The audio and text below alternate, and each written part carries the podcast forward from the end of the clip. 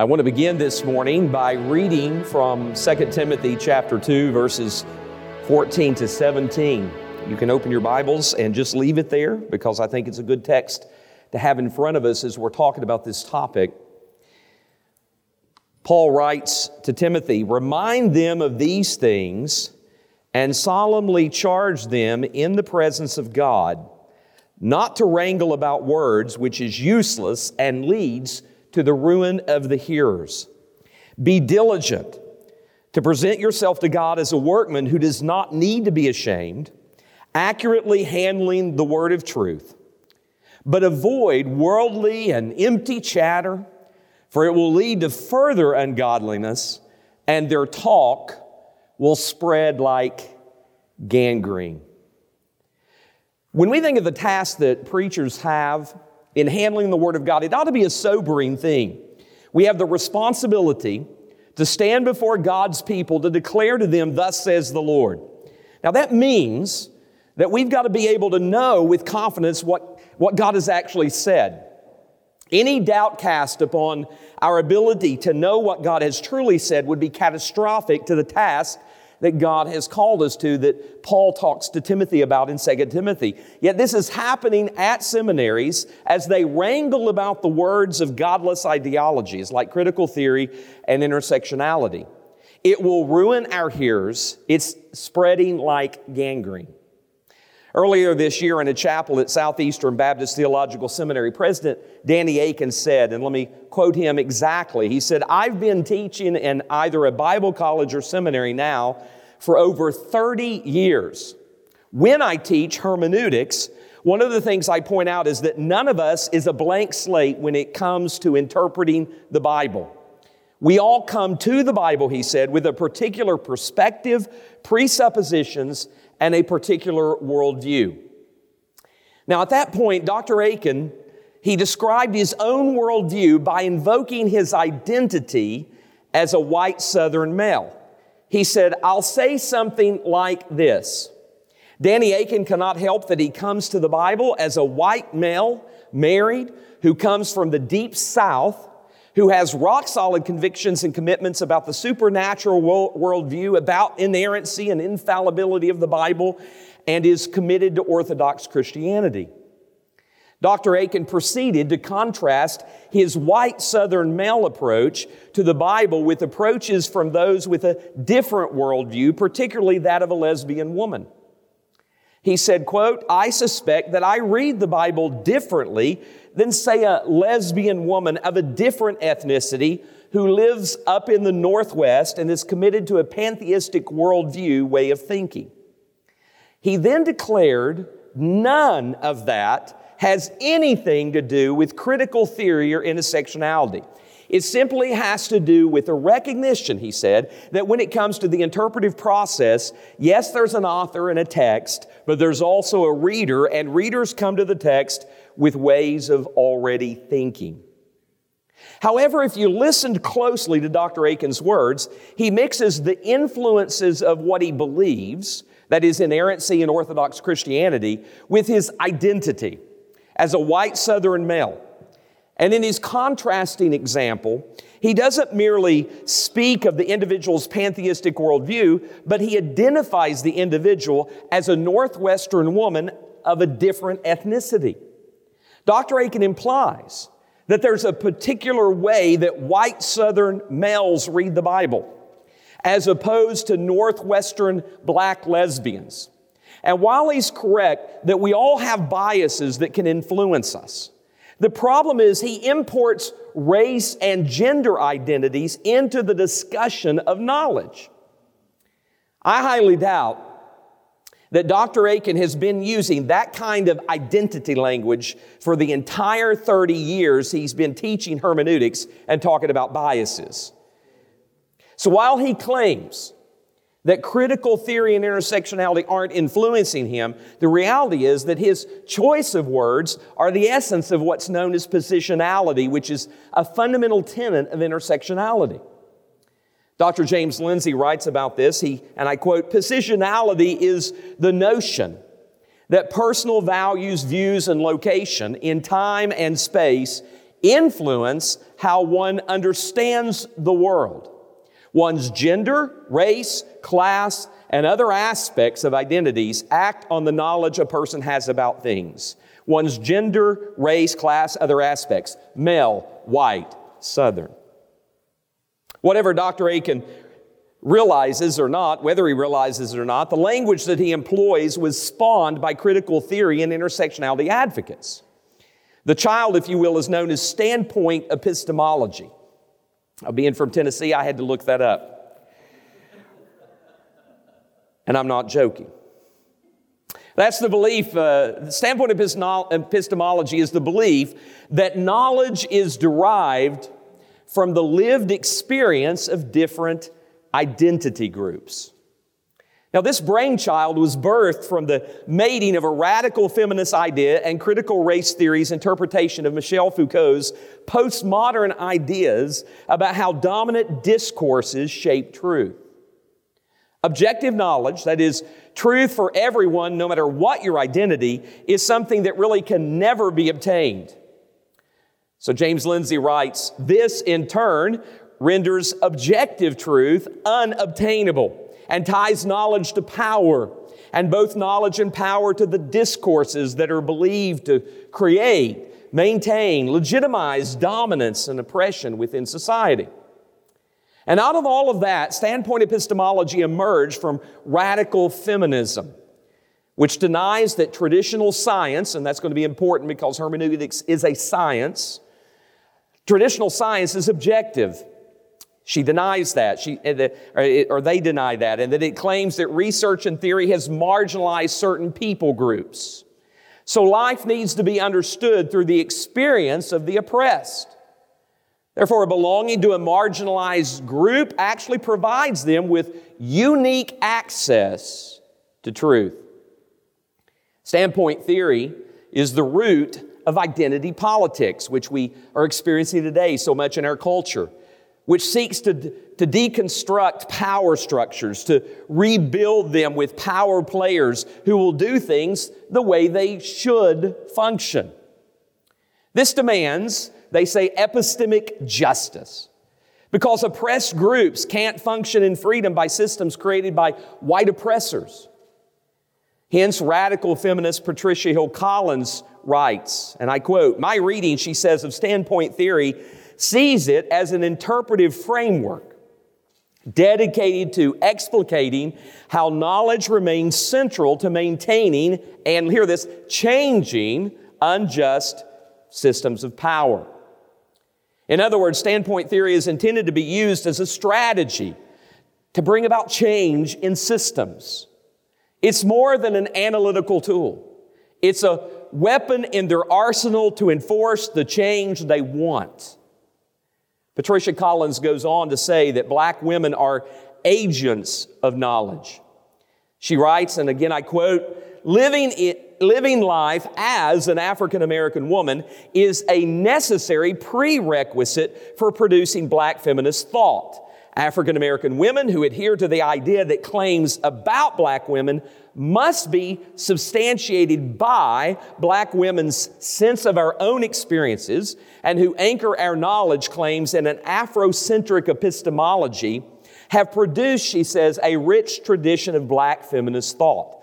Simply put, to understand life of an Amer- African American woman, you must start with an African American woman's perspective. Their personal experiences are what provide them with a more authoritative, fuller picture, a more accurate view of reality. Now, there's far more that could be said, and you've already heard much about uh, critical race theory and intersectionality.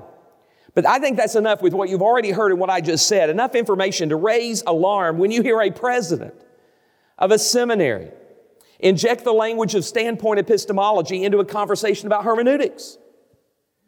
Hermeneutics is the science of biblical interpretation.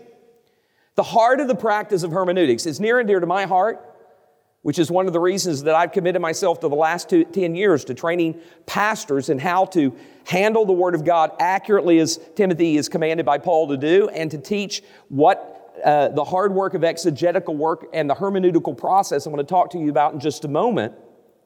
But the heart of the practice of hermeneutics is to seek to arrive at the original meaning of the biblical text. We believe that the interpretation of Scripture is not based on the subjective experience of the reader, but the objective truth, objective truth that is rooted in the original author who is addressing the original audience. We believe that the Bible is truly the living Word of God. Paul declared to Timothy in that same book that all Scripture is breathed out by God. Peter explained that those who wrote the scriptures were carried along by the Holy Spirit. Therefore, we believe that the Bible is literally God speaking. That's that the Holy Spirit inspired certain men not to record their own experiences or their own thoughts, but to record the thoughts of God. The Bible is not a book about man and his encounters with God, it's a book about God and his redemptive plan for man. That the Holy Spirit inspired this is important. So, what we have in our Bibles is a trustworthy record of what He has said. We must believe God has something to say. If man who is finite, who cannot even think the thoughts of God, there's no way that he could ever come to understand God's mind if it were not for the Spirit of God revealing to us His mind. And He's chosen to faithfully communicate that in Scripture. Now, this makes Foucault's position that there is no fun, there is no fundamental principles to which to discover truth, and that all that knowledge is, as he puts it, is local to the knower, that makes that view a clear and present danger to hermeneutics. And it is only further complicated to think that we can't fully understand the biblical text without the voices of people from today's cultural standpoints. Now, in light of that, you would think that evangelicals would run from any connection to the worldly ideologies of intersectionality and standpoint epistemology. But instead of running from them, there appears to at the least be a cozying up to them and even embracing them. Consider the language of positionality used by a Southern Baptist professor from Anderson University in Anderson, South Carolina. On February 5th of this year, Dr. Luke Stamps tweeted, and I quote, the truth is objective, but our apprehension is always shaped by our subjectives. That's why it's important to hear from a multiplicity of perspectives, both ancient and modern, across time. Hear this space, gender, and ethnicity. This isn't postmodernism, he says. It's, listen, hermeneutic, her, hermeneutical humility. Actually, Dr. Stamp's idea expressed in his tweet is textbook postmodern intersectionality. Even re- relabeling his position as hermeneutical humility is actually steeped in standpoint epistemology. You see, critical race theorist Jose Medina uses this exact concept when he calls for the need of epistemic humility, quote unquote. He admits in that, he said, we need epistemic humility because he says we need to appreciate the other ways of knowing. And take note that Dr. Stamps, along with Dr. Akin in his earlier quote, do the same thing. They utilize specific postmodern critical theory intersectionality language and then immediately deny any connection to the philosophical system. But there are many other examples of standpoint epistemology influencing evangelicals. It's spreading like gangrene. Prominent evangelical voices stress the importance of reading other ethnicities and genders in order to get a better understanding of Scripture's meaning. Earlier this year, Beth Moore tweeted about her approach to reading and Bible study. And I quote, she says, In my regular reading this year, to balance what I'd leaned toward for years, I concentrated on women authors and black men and women authors both. In 2017, Jarvis Williams, professor at the Southern Baptist Theological Seminary, he wrote an article entitled Intersection of Identity and Biblical Interpretation. They're not hiding it. He wrote, quote, I suggest Bible readers do the following to help arrive at the biblical author's intent rigorously study the Bible, this is his suggestion, rigorously study the Bible with people from different races, ethnicities, social postures, and genders. He calls this, now hear it, hear this, he calls this interpretive humility. So you have epistemic humility, hermeneutical humility, interpretive humility. See, one of the things that's done is they take language that we are rightly empathetic to and even uh, convicted. Yes, I should be humble, should I not? Humility is a, a, thing that every Christian should be, must be. It's a, it's a work of the Spirit in our life, and they take that and they weaponize it in order to push their agenda. Now, someone might draw a wrong conclusion at this point about what I'm actually trying to say, and they might ask, well, what's wrong, Tom, with reading commentaries by those who are non white, non male? My answer is there's absolutely nothing wrong with that. I don't believe a certain ethnicity or gender holds the corner market on the ability to rightly interpret the Bible. The issue is whether one's ethnicity or gender contributes to or enhances our ability to rightly understand and interpret the Bible as if you cannot know what God has said without those voices. You'll never know. You'll never really have a knowing what God has said if you don't have all of these uh, other voices, and as if you are not humble unless you seek those voices out. Now, we don't think like this in other areas. When I boarded the airplane in Dallas to come to Tampa, I'm telling you, I did not practice aviation humility.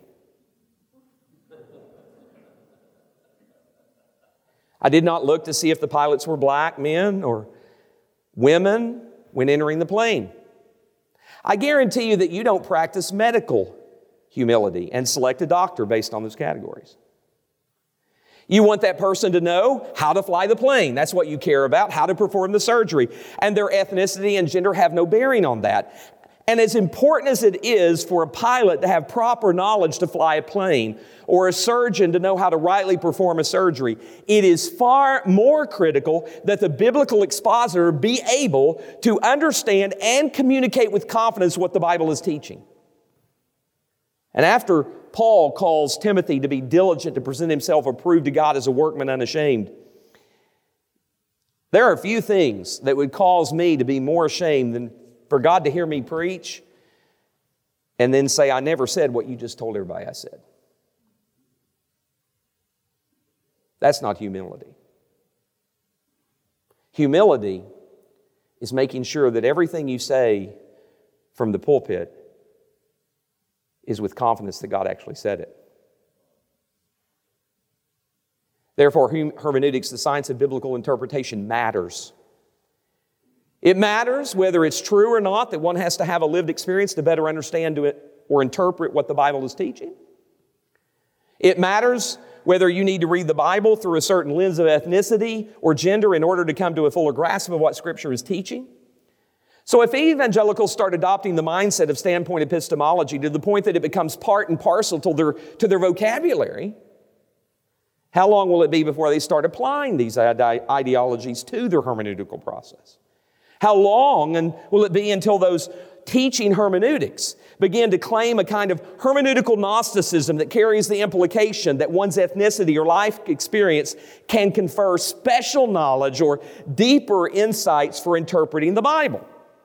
Well, the answer is not long at all. In fact, it's already happening. It's not just a theory, it's a full blown practice.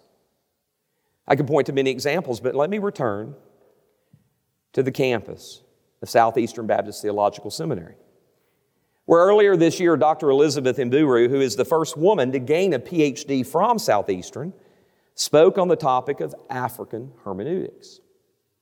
Let me say up front that Dr. Mburu appears to be a sweet, wonderful, even godly woman in her attitudes and demeanor, and she claims that the ultimate point of studying a biblical text is to come to understand the original point of the author. She also states, and I quote, that all conclusions regarding the text must be rooted in an understanding of the culture and worldview of the Bible. So, what's wrong? Well, it's the 99% of her lecture other than that, in her book other than that. Her hermeneutical method is faulty at best. Listen to how she uses the exact verbiage of standpoint epistemology. She declares, quote, people sometimes speak of hermeneutics as if it has principles that are set in stone. But is hermeneutic static or is it dynamic, she says, in the sense that it can change as methods of interpretation are adapted to different cultural contexts?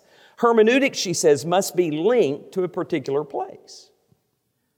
She goes on to say, if our hermeneutical models, because this is the place she speaks of, if our hermeneutical models, models are all from the West, how can we derive practical applications in an African context?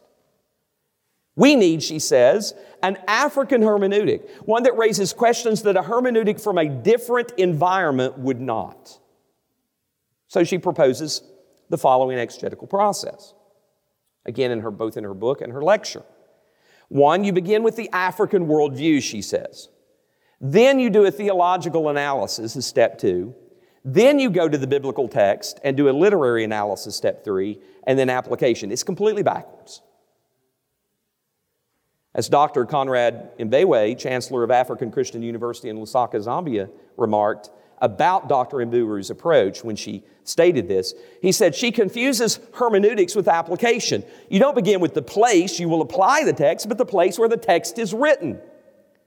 The text had meaning in that world, he says. It's that meaning that you now apply to the place where you're teaching. So, Dr. Mbewe, an African theologian himself, is exactly right. If we want to understand the meaning of the biblical text, we don't begin with our worldview. We won't get to the true meaning of the text by starting with our own perspective and frameworks. In fact, those will very often impede us from discovering the objective truth of, of the passage.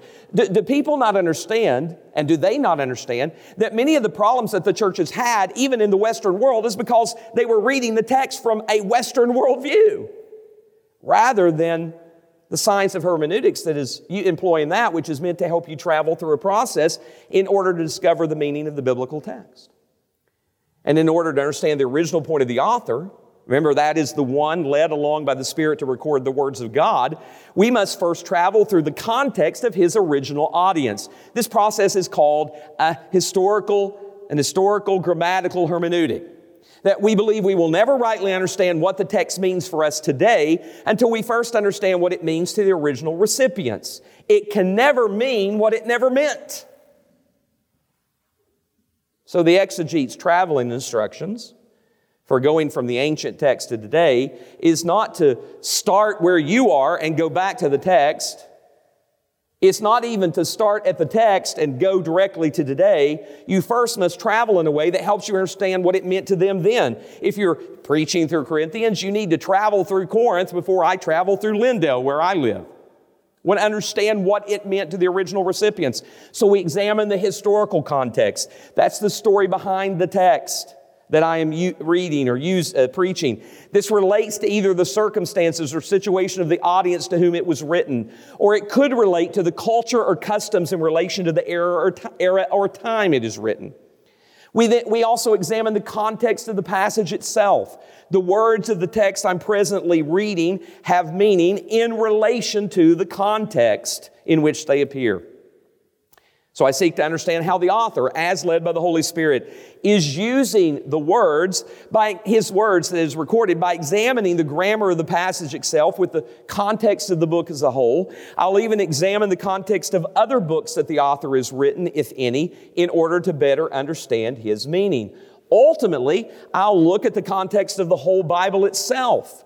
There might even be citations or allusions from other parts of Scripture that are embedded in my biblical text that will help me gain meaning of the text. But simply put, the goal is to study the text, to study the Word, to accurately handle the Word until you discover the meaning of the original author that was intended for the original audience. This is how one works to discover the objective truth that's being taught. It's not a Western hermeneutic. There's no such thing any more than there's a Southern hermeneutic or white hermeneutic or Northwestern hermeneutic. The objective truth is bound up in the point of the original author. And while many roads might lead you to the wrong destination, only one road can lead you to discover the objective truth. And that's the historical grammatical hermeneutic. Now, Tom Ascol has said the following Ideas have consequences, bad ideas have bad consequences. He says if they're really bad ideas, the consequence can be catastrophic. Standpoint epistemology is a really bad idea. And Dr. Mburu, by the way, isn't the first person to implement the strategy of beginning with the African context in order to interpret the Bible. Now, catch this. In her book, which was the basis of her lecture at Southeastern, in fact, if you watch it in her book, she essentially reads her book. Nothing wrong with that. I'm just saying that's what she does. Word for word. And she writes in her book of the one who influenced her thinking about an African hermeneutic. And I quote One Westerner who's thought deeply about these issues is Eugene Hillman. He proposes the best way to communicate Christian doctrine in Africa is to draw on aspects of African culture that facilitate our understanding of the Bible, unquote. Now, I'm stunned that Dr. Mburu did not raise any red flags about leaning on Hillman's approach to biblical interpretation. Because I want to share with you what his practice of an African hermeneutic did. It led him to argue that the problem of sexual morality among African Christians was due to forcing a Western world concept of monogamy upon African Christians. Hillman wrote in his book, Polygamy Reconsidered, which is a stunning title for a Christian, isn't it? That in African culture, polygamy was a quote unquote respected form of marriage. He argued that in Africa, polygamy, hear this, was the remedy for divorce and sexual promiscuity in their culture. Therefore, he argued that the biblical call for, sexual fidel- for sexual fidelity in marriage should be understood not from a Western context of monogamy, monogamy, but an African context of polygamy.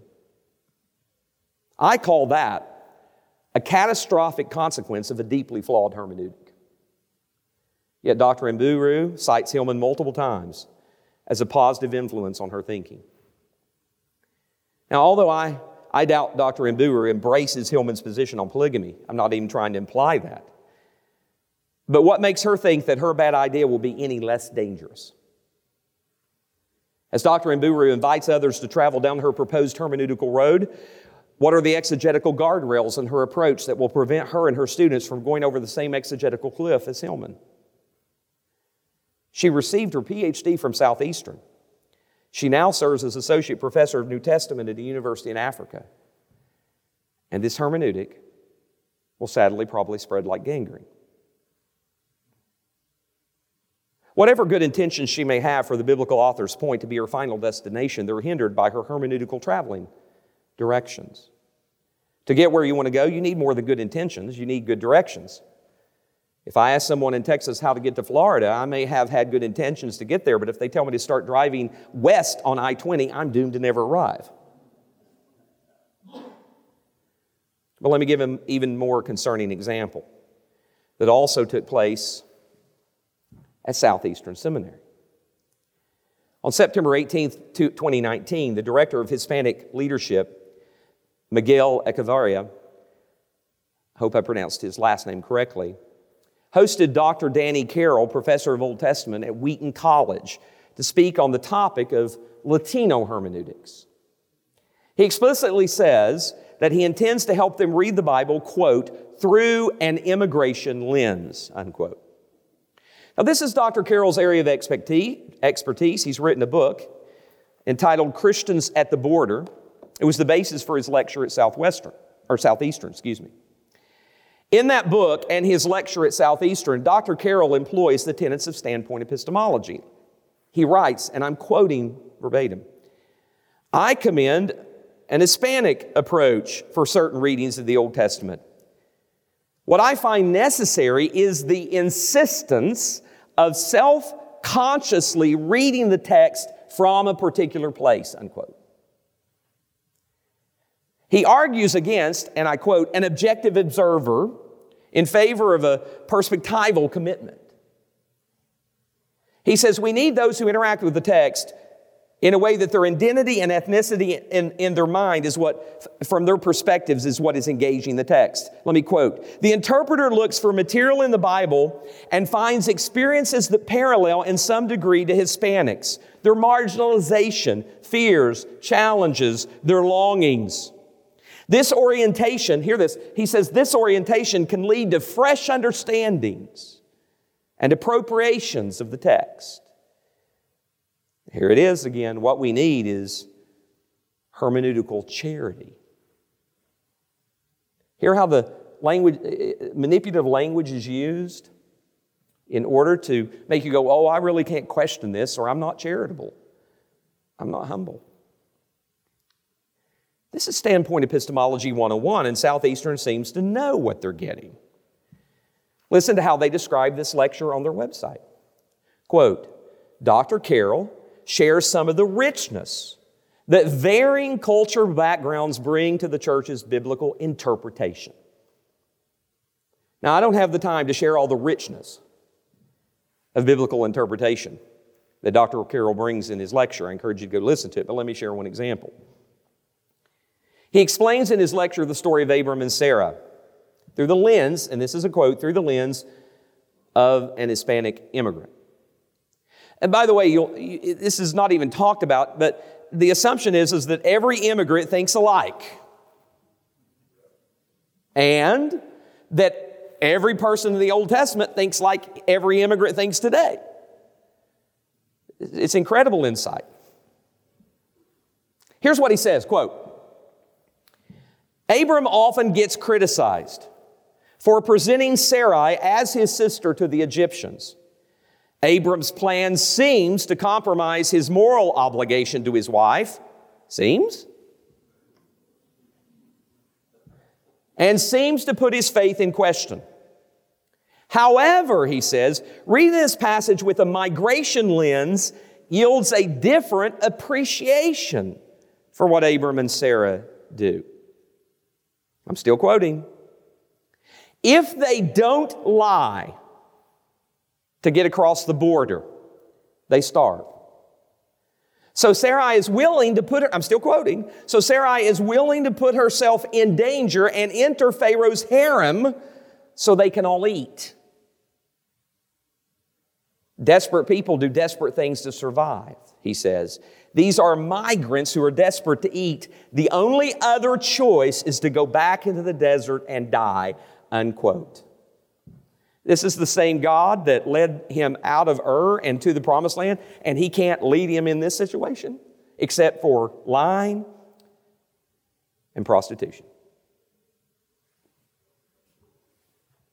Note, if you look in your Bibles, the text tells you none of that. But if you want the true meaning of the text, you have to put on Latino migrant lenses. In his book, he goes further. Listen to this. This is no passing comment, an accidental speaking. I, this is not a politician who mis- misspoke. This is a theologian who has an agenda. Quote Desperation yields audacious, even scandalous actions.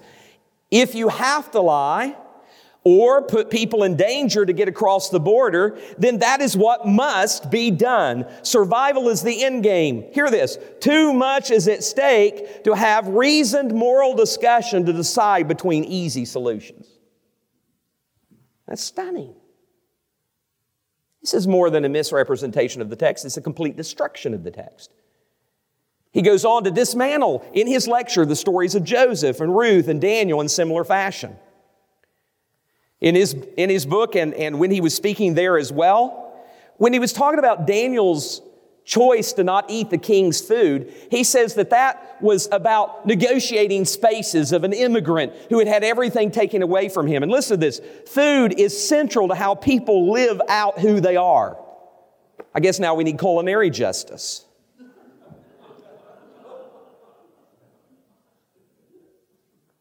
Should read his book? It's clear that he has a bigger agenda in mind than getting the text right. What is apparent is that what he ultimately wants to use the text is to advance the woke ideology regarding immigration.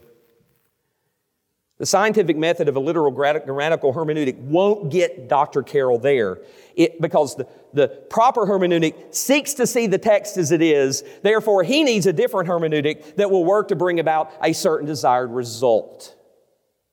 You heard Mike O'Fallon talk about this kind of concept Thursday night. So it really should come to no surprise that one of the endorsers of his book is None other than Jim Wallis, president and founder of Sojourners, a founder of the Evangelical Immigration Table that pushes for open border immigration policy in our country. Their method functions to replace the objective truth of God's voice as revealed in Scripture with the subjective reality of intersectionality in order to advance the woke agenda. That is not exegetic, or excuse me, that is not hermeneutical humility, it's hermeneutical hubris. Now, some will push back and argue, but isn't it common for seminaries to have PhD lectures that allow for pushback and critical thinking? This is the kind of response I got from leaders at Southeastern when I questioned these methods. But this wasn't about critical education, it was about critical theory and doctrination, whether intentional or not. Dr. Carroll's lecture was followed by a panel discussion that included four Southeastern faculty seminaries. And the members of that panel gave a full throated endorsement of everything Dr. Carroll said. The panel was called Cultural Diversity and Hermeneutics. They're not hiding it. Roger Locke on that particular panel talked about social justice and said, and I'm quoting, once you put on the lenses, you see it all over the place in the Bible. Well, he's right about that. He went on to agree with the need for other ethnicities to help you see things you wouldn't see otherwise.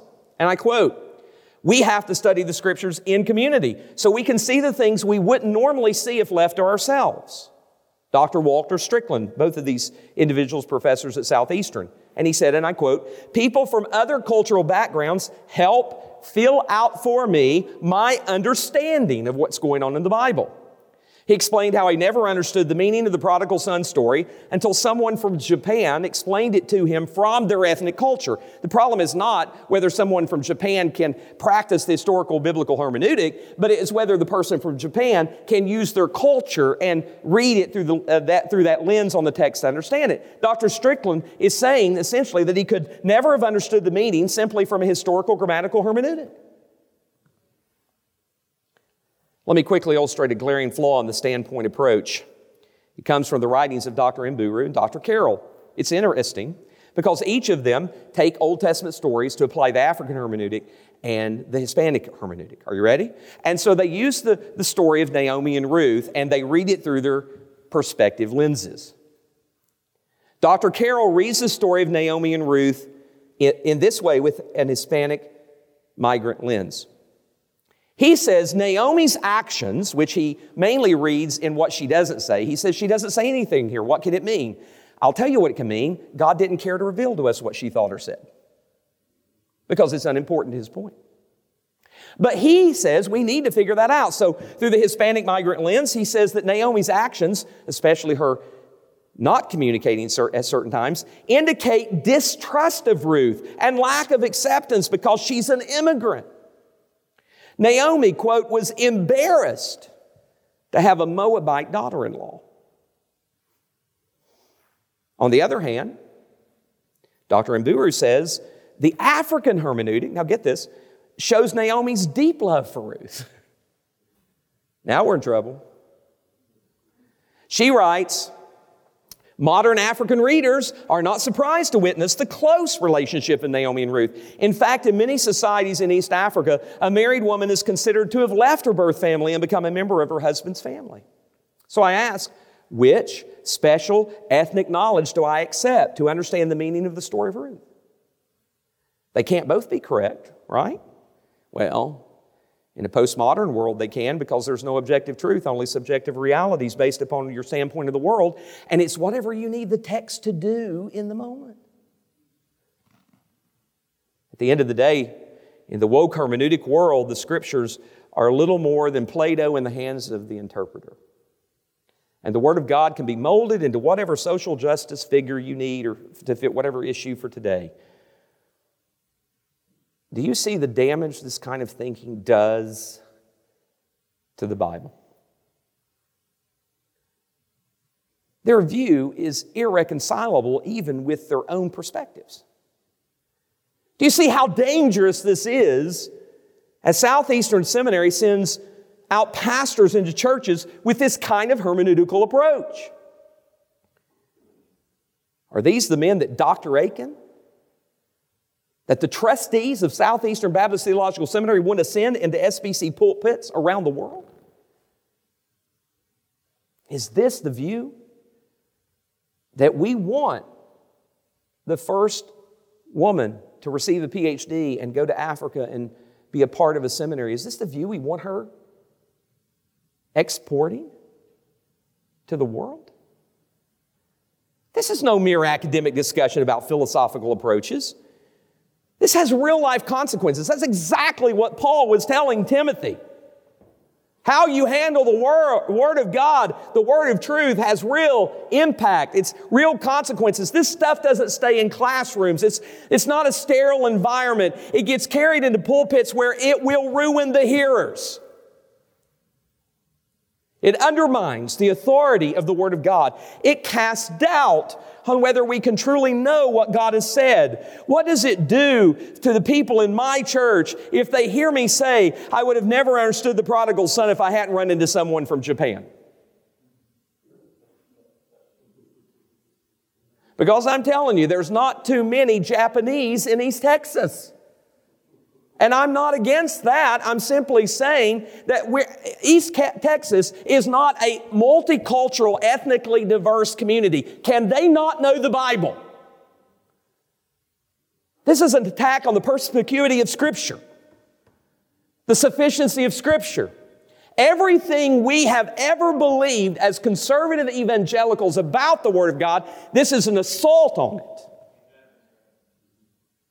If the method of biblical interpretation shifts to include a form of standpoint epistemology, the objective truth of the original author will become fluid. It'll function like a slave to the agenda of the woke movement. Now, I can hear the voices of SBC leaders even now.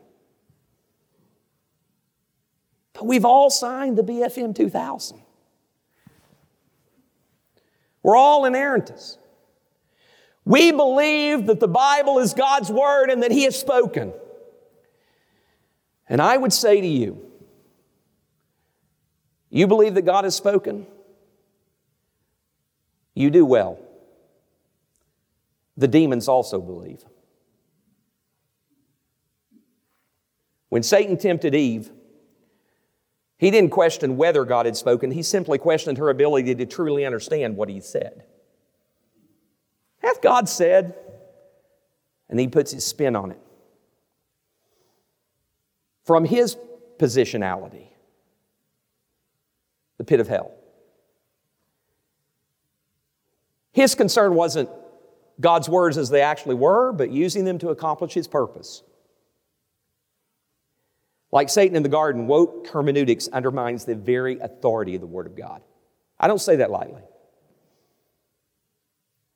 I'll tell you one of the reasons I'm so passionate about this. I'm passionate about this because I grew up in the 70s in a Southern Baptist church.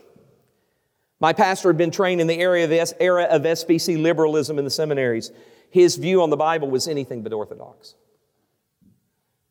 I remember sitting and hearing him preach from Mark 5 and the story of Jesus' encounter with the demoniac. Maybe you remember the story.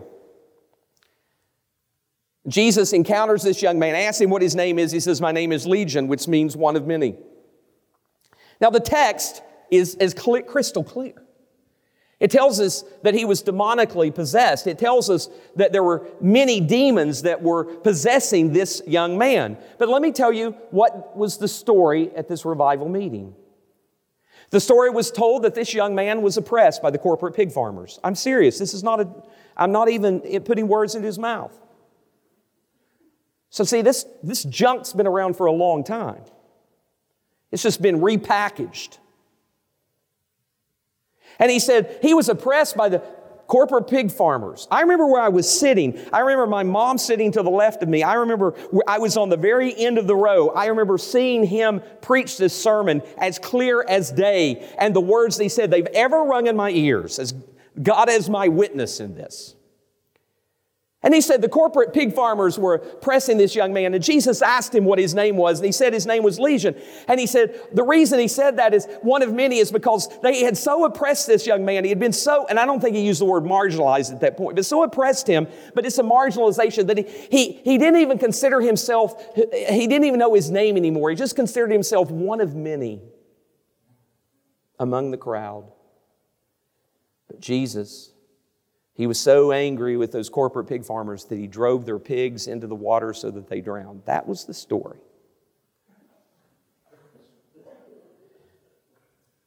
Where did this pastor graduate from? Southeastern Baptist Theological Seminary.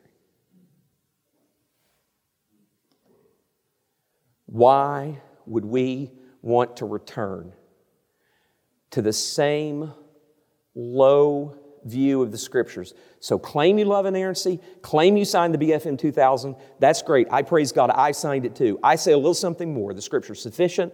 The scripture can be trusted. God is spoken, and we dare not put words into his mouth. We are not ventriloquists as preachers. We are news reporters.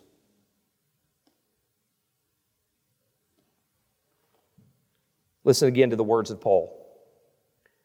Remind them of these things. Solemnly charge them in the presence of God to not wrangle about words, worldly words, which is useless and leads to the ruin of hearers.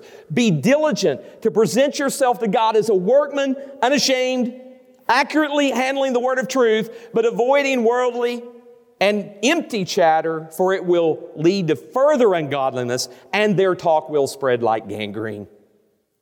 My friends, the language of woke hermeneutics, the worldly chatter of standpoint epistemology is spreading like gangrene in our seminaries and among evangelicals. We are called to rightly handle the word of truth, to stand in our pulpits and say, Thus says the Lord. And Paul commanded Timothy to accurately handle the word of truth. That word literally means cut it straight. You will never cut the Word of God straight with the crooked tool of standpoint epistemology. How can we ever say, Thus says the Lord, if we aren't quite certain that we actually know what He said? Paul is telling Timothy people need to know God's Word. He goes on in the book to be able to live godly in the world. That's what's at stake. Souls are at stake, lives are at stake, the testimony of God is at stake, the glory of God is at stake. If it's necessary for us to have God's word to be able to live in this world, then we must believe that God must speak. And if God has spoken, we should be confident that He's given a reliable means by which we can know exactly what He said. That's what we possess, brothers and sisters, in the Scriptures. This conviction should fuel our desire to let our people hear the voice of God and not the voice of the preacher. The voice of God must not be replaced with the voice of someone else's perspective, whether it be mine or it be yours. And the only way we can truly be sure people are hearing God's voice and not ours is to handle God's truth with the kind of care that gives us confidence that what we're saying is actually what he has said. And this demands biblical exposition. It demands a proper historical grammatical hermeneutic. God's point must be our point, or you and I will answer to that holy God one day for putting words into his mouth that he never said. And he will care less what documents you signed what tweets you hid behind. He will care only about how you handled his word. And therefore, Paul told Timothy, that judgment day is coming and you will stand. Therefore, preach the word. And you will never arrive at the destination of objective truth if you set yourself out or your students on the road of subjectivity. May God help us to accurately handle the word of truth, to drive this kind of thinking out of our seminaries, out of our pulpits, and avoid the worldly and empty chatter of woke hermeneutics that is ruining hearers, ruining uh, preachers, and spreading like gangrene.